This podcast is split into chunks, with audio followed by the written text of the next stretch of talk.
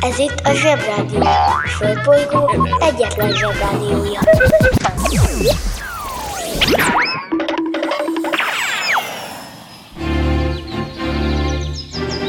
Zsebrádió!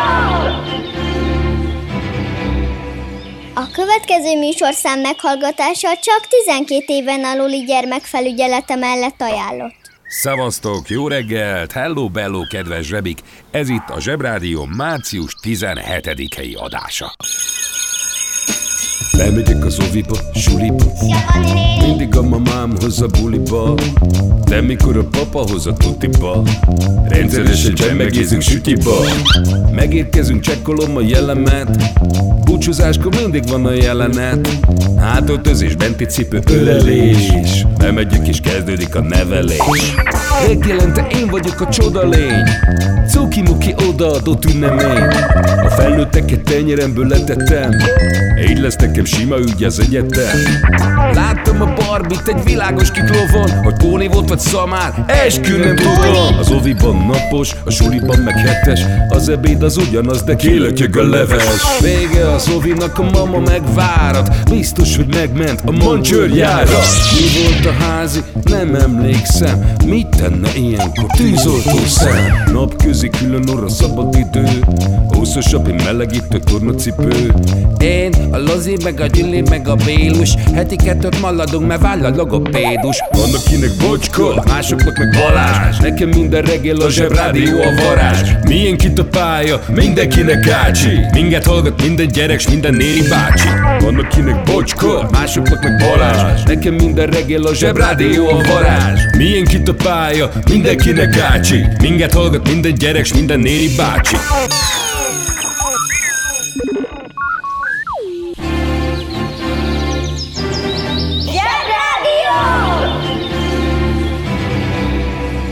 Zsebrádió a rettenetes reggelek helyett. Kiki csoda, mi csoda, mit csinál és miért? Srácok, a szezonra nézve kiváló és laza beszédtéma Spinoza. Ő egy régi, ilyen holland filozófus, nem kell vele foglalkozni, valamit kapizsgálnak a felnőttek róla, nem tudják, hogy kicsoda. De a név megvan. Mindegy. Főleg akkor érdemes bedobni, hogyha már belegyalogoltunk abba a csapdába, vagy valamelyik rokonbácsi arról érdeklődik, hogy milyen a suli, szereted a sulit? Nyilván kész ég és hümögni, és valljuk be, hogy erre is számít. Ha felkészületlenek vagyunk, és csak hűmögünk, és nincs jó történetünk, akkor egyenesen bele fogunk szaladni abba, hogy a rokonbácsi rémisztően unalmas történeteket fog mesélni a gyerekkorából, hogy ő milyen jó fej volt, meg hogy mennyire, de mennyire, de mennyire komolyan vette a tanulást. Uh-huh, ez nem igaz. Természetesen előfordul, hogy valaki nagyon-nagyon-nagyon komolyan veszi a tanulást, de az emberiség történetének és fejlődésének, tehát evolúciójának szempontjából ezek elszigetelt esetnek tekintendők, és nem befolyásolják az emberiség általános suli viselkedését, miszerint a suli alapvetően a legjobb barátokról és az iskola udvarról szól, és ezeket az eseményeket időről időre megszakítja néhány tanóra, ami alapvetően arra jó, hogy egy idő után éhesek legyünk. Szóval, ha meg akarjuk úszni a rokonbácsi kis előadását, dobjuk be kedvesen a mondatot, egy pislogás, Spinoza szerint az akarat nem szabad. Tehát most nem tudom, hogy azért szeretem az iskolát, mert szeretem, vagy azért, mert kötelező. Ha ezt, ezt a mondatot, ezt ízlegessétek, ekkor a rokonbácsi ugyanis elkezd körözni a szemével, mintha a saját fejébe keresne valamit, és legközelebb nem vesz neked fanyelű csattogós lepkét ajándékba, mert elfelejtette, hogy már elmúltál tíz éves, és rég Minecraftozol. Hát ettől most tisztára becsokiztam. Ha már az evolúciónál tartottunk, a mai napon mindenképpen beszélnünk kell egy kicsit Darwinról. Darwin.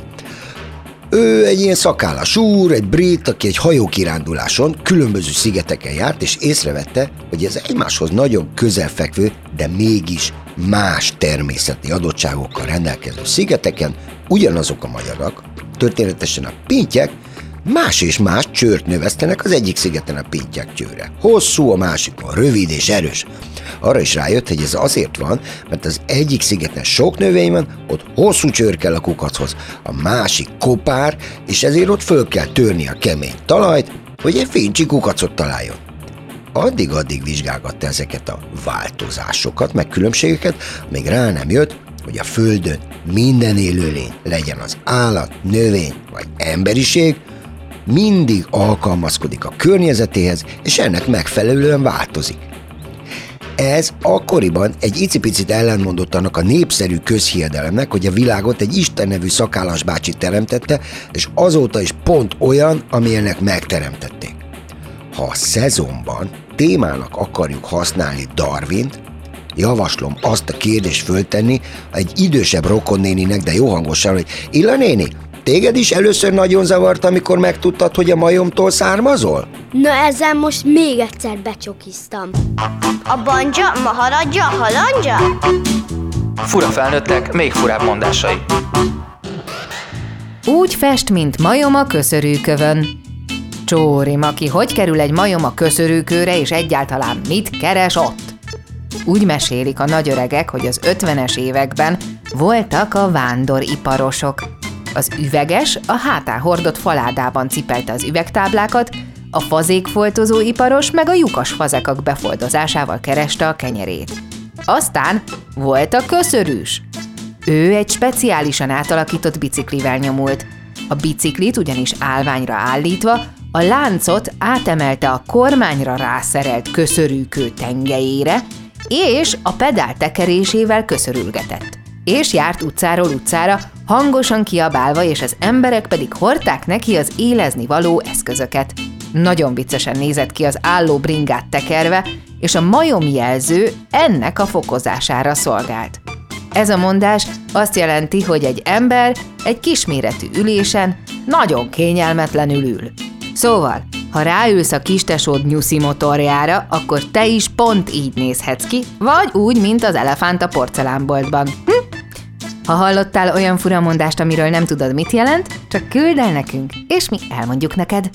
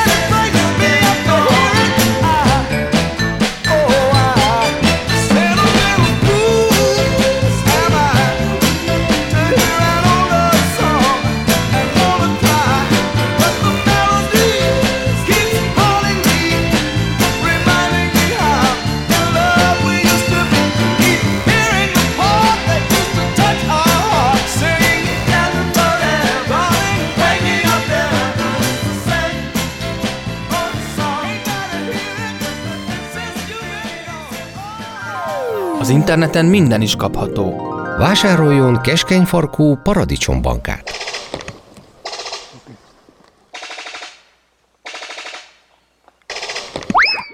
A keskenyfarkú paradicsombanka kiváló szórakozás, akár baráti összejöveteleken is. A műsorszám Keskenyfarkú paradicsombanka megjelenítést tartalmazott. A Zsebrádió legjobb barátja a Telekom. Közi Telekom! Jó fej vagy! Kérd csak itt! Együtt, veled.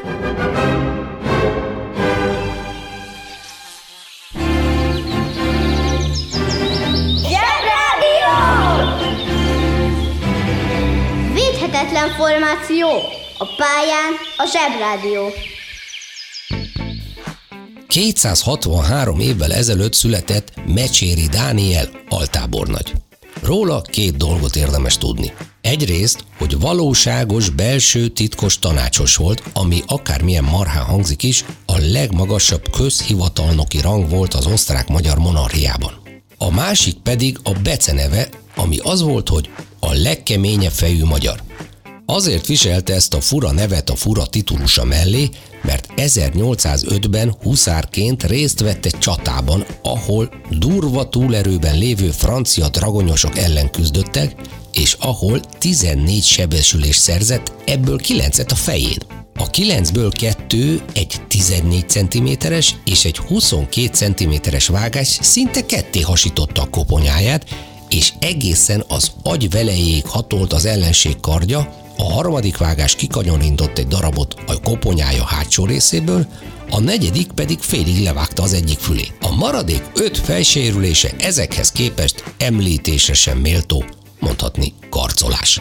Szóval a csata végére úgy nézett ki, mind aki arccal neki szaladt egy gőzmozdonyra szerelt sajtreszelőnek. Annyira pocsékul festett szegény, hogy a frontsebészek csak bekötözték és halottnak nyilvánították, mert a sokat látott orvosok biztosak voltak benne, hogy Mecséri hamarosan leadja a rendszámot. Ennek ellenére 7 hónap múlva tökéletesen felépült, és a következő csatájában még megnyőzőbb teljesítmény nyújtott, mikor is megfutamított egy négyszeres túlerőben lévő francia ezredet. Szóval nem csak kemény fejű volt, de még bátor is, és remek katona annyira rendkívüli volt a gyógyulása, hogy a koponyáját a mai napig őrzik a Bécsi Anatómiai Múzeumban, de ha meg akarod közelebbről is nézni, nem kell elmenni Bécsig, ugyanis a koponyájának egy másolata a Budapesti Hadtörténeti Múzeumban is megtekinthető. Ne légy lusta, kerekedj fel, és nézd meg a vasfejű huszár koponyáját. Ilyet még tuti nem láttál. Egyébként meg Mecséri példaképnek kiváló. Egyúttal azt javaslom, hogy nevezzünk el róla egy fejsérülésekre vonatkozó egészségügyi mértékegységet. Ez lenne az egy mecséri, ami értelemszerűen egy igen magas érték, tehát nem könnyű elérni, és ismerve a sérüléseinek mértékét, a két mecséri esetén lényegében már nincs feje a sérültnek. Ebből kiindulva, amikor gyerekkoromban az öcsém úgy fejbevágott egy megyboxal, hogy össze kellett varni a fejem, akkor az egy körülbelül olyan 0,1-es mecséri sérülésnek számít, kb. Neked hány mecséris fejsérüléseid vannak? Az álfelszakadás is ér. Oké, okay, oké, okay, nem így terveztem, de van még egy ember, aki a szó klasszikus értelmében véve ugyan nem példakép, sőt, de hogy nem tudunk szó nélkül elmenni mellette, az biztos. Ezt az embert úgy hívják, hogy D.B. Cooper. Illetve senki sem tudja, hogy hogy hívják valójában, és azt sem tudja senki, hogy ki is ő valójában. Még az FBI se, pedig már 50 éve fenntartják a körözési listájukon. Na nézzük, hogy mit is művelt ez a D.B. Cooper.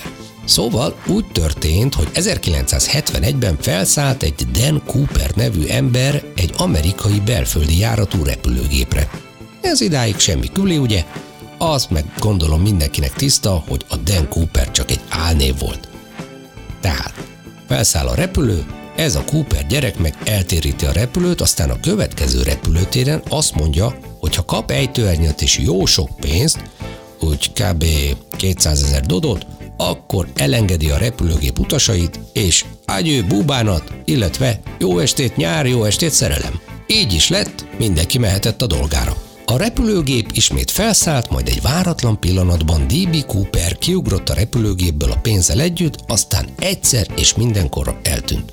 Az FBI-ra sok minden mondható, de hogy nem lenne kitartó, azt azért nem. 46 évig aktívan nyomoztak utána, de sajnos az egyetlen nyomuk az a nyakkendő volt, amit D.B. Cooper az ugrás előtt levett és ott hagyott a repülőgépen. Ez szakmailag mindenképpen indokolt lépés volt, hisz az aerodinamika egyik szabálya szerint a légellenállás ereje négyzetesen nő a sebesség növekedéséhez képest. És mivel ez egy utasszállítógép volt, olyan sebességnél kellett kiugrani a DB Coopernek, ahol egy nyakkendő olyan erősen pofozza a viselőjét, hogy minimum egy mecséri szintű fejsérülés szenvedett el volna zuhanás közben.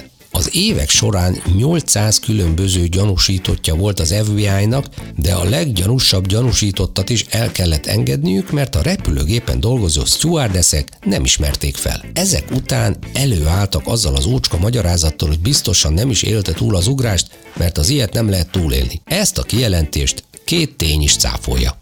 Egyrészt az amerikai hadsereg ejtőernyősei bebizonyították, hogy ez az ugrás túlélhető, különösebb előkészületek nélkül. Másrészt pedig D.B. Cooper még mindig az FBI körözési listáján szerepel.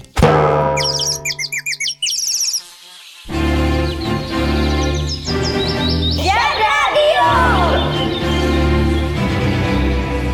Hétmérföldes szenzáció! Dübörög a Zsebrádió! Ott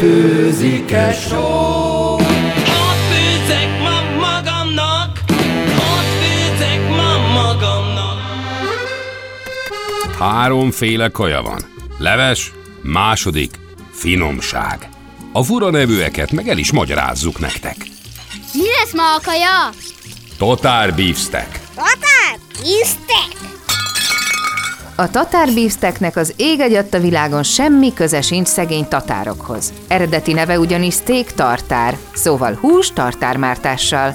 Az étel neve tulajdonképpen egy félrehallás, mintha a bablevest boblevesnek hívnánk, és csak bobból lehetne készíteni. Ez egy második, ami egy darált, szigorúan nyers húskészítmény. Ja, akkor nem kérek.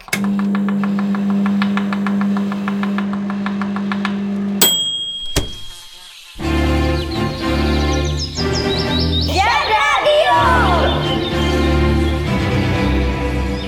Zsebrádió nem csak gyerekeknek. Volt egyszer egy pacák a Dél-Afrikai Köztársaság nevű helyen, akit úgy hívtak, hogy James White. Az volt a foglalkozása, hogy biztonsági őr volt a vasútnál. Ő neki kellett vigyázni, hogy ne pakolják ki a tehervagonokat titokba, és ne firkálják össze a gazemberek mindenféle rondasággal a vasúti kocsikat. Az volt a szórakozása, hogy szabad idejében egyik kocsiról ugráltam másikra, miközben azok mozogtak. Hát eldobom az ogyi velőmet. Csak hogy egyszer megcsúszott, és becsúszott az egyik mozgó vonat alá, amelyik levágta mind a két lábát. A vasút társaság ki akarta rúgni, de ő könyörgött, hogy ott maradhasson dolgozni, ezért kinevezték váltókezelőnek. A váltókezelő azt csinálja, hogy átállítja a vasúti váltókat, ami arra való, hogy a vasúti kocsi abba az irányba menjen, amerre mennie kell. De mivel már rokkant volt, ez a munka is elég nehéz volt a számára. Egyszer a piacon meglátott egy kis kocsit húzó páviánt. A pávián egy elég erős majomfajta, és nem is nagyon buta. Megvette a majmot a gazdájától, elnevezte Jacknek, és megtanította, hogy hogyan állítsa át a váltókat. Így a majom végezte a munkáját, ráadásul hibátlanul. De csak akkor dolgozott jól, ha esténként White úr adott neki egy kupica jóféle pálinkát. Hát ettől most tisztára becsokiztam. Egyszer egy utas meglátta, hogy a majom dolgozik, és feljelentette őket a vasúttársaságnál. De amikor a vasúttársaság vizsgálóbizottsága meglátta, hogy milyen jól végzi a munkáját Jack a pávián, akkor hivatalosan felvették váltóőrnek, és napi 20 cent fizetést is kapott. No, ezen most megint becsokiztam. Azt nem tudom, hogy a majom mire költötte a lóvét, biztos nem focis kártyára, minden esetre élete végéig váltó őrként dolgozott. Húzd meg jobban, menj Mi leszel, ha nagy leszel? Bakter. Közismerten kihalt mesterség.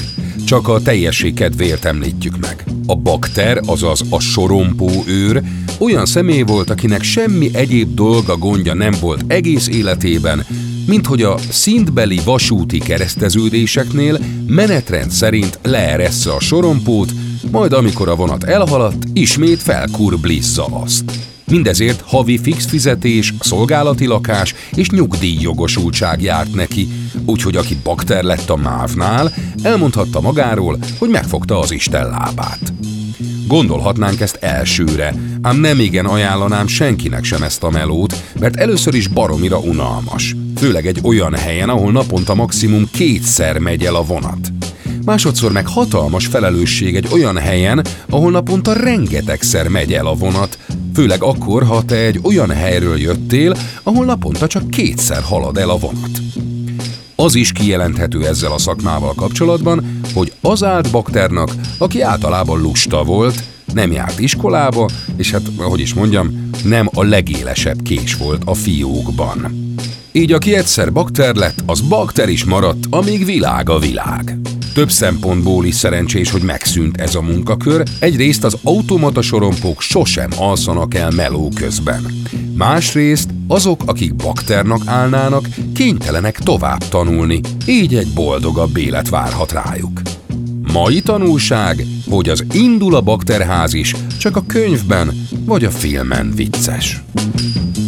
Working in a coal mine, going down, down.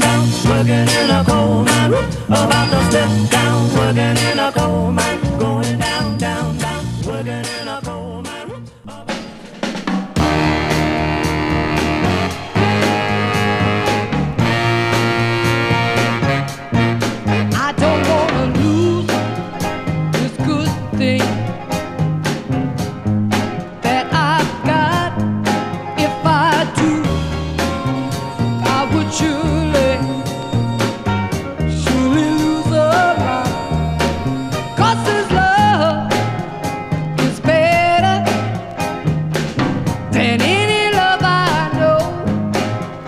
like thunder.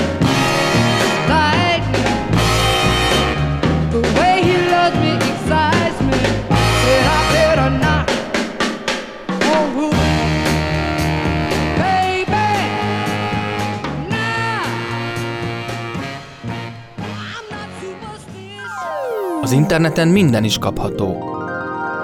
Vásároljon Trabantot!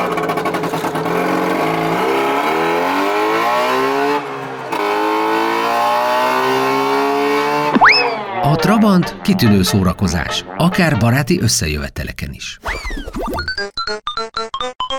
A műsorszám Trabant. megjelenítést tartalmazott.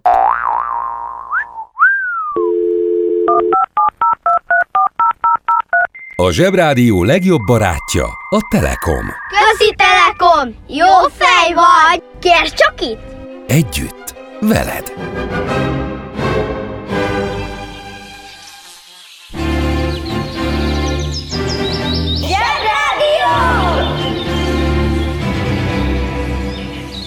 Zsebrádió. Ától zéig. A foci a világ legnépszerűbb sportja. Lehet meg fogtok lepődni, mert ez az a sport, amiben a legegyszerűbbek a szabályok, a legtöbben játszhatják, és a legkevesebb sportszer kell hozzá, egy darab labda.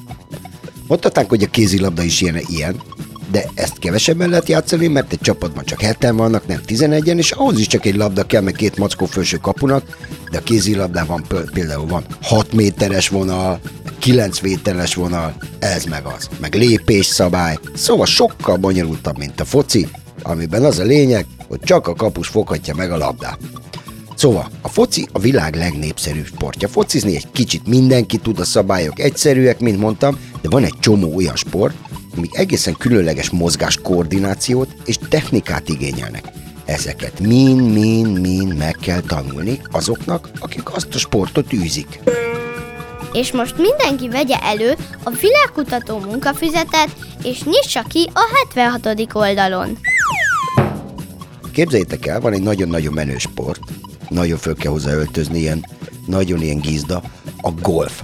Amiről azt gondolja mindenki, hogy hát egy, ez tök sima, tudok golfozni. Hát nem.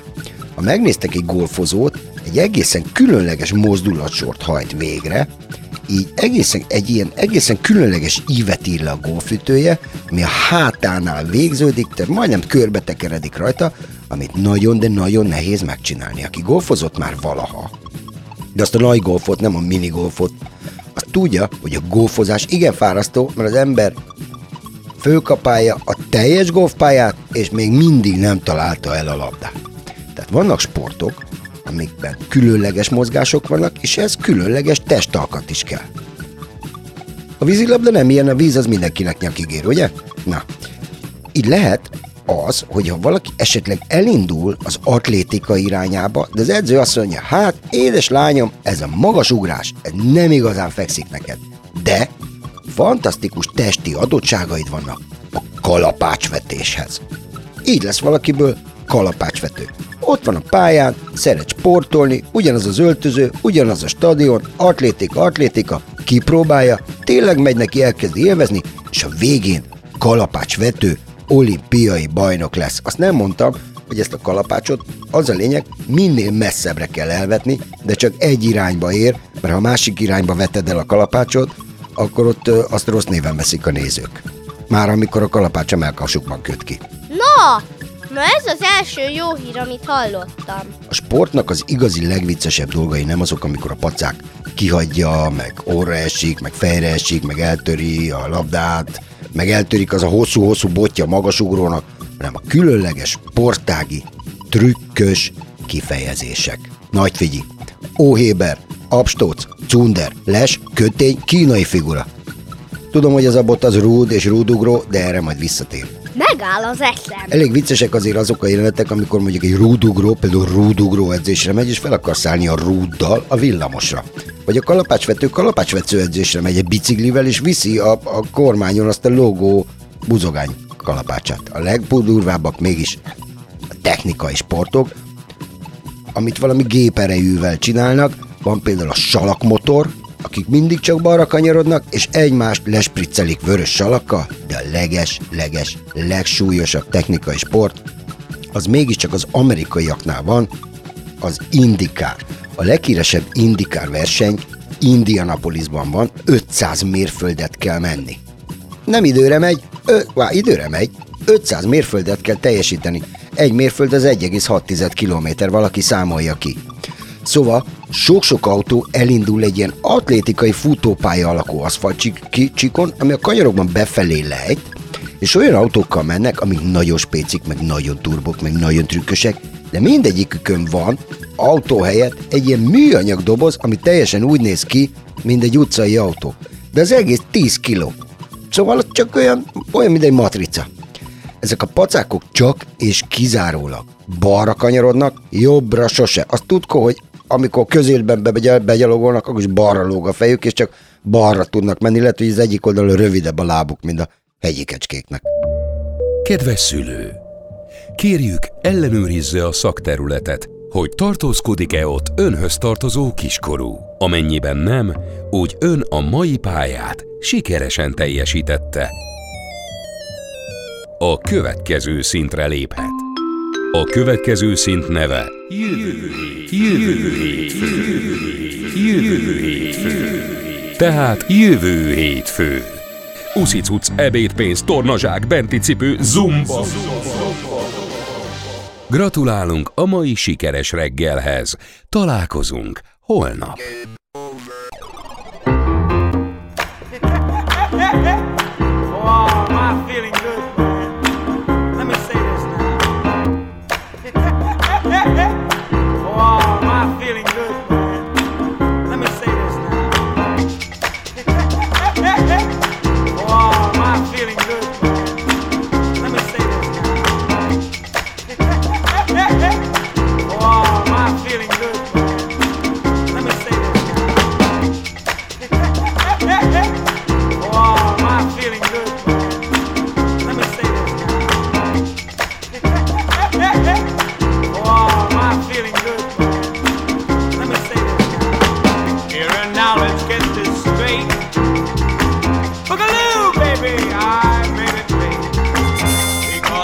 gave it all I could be.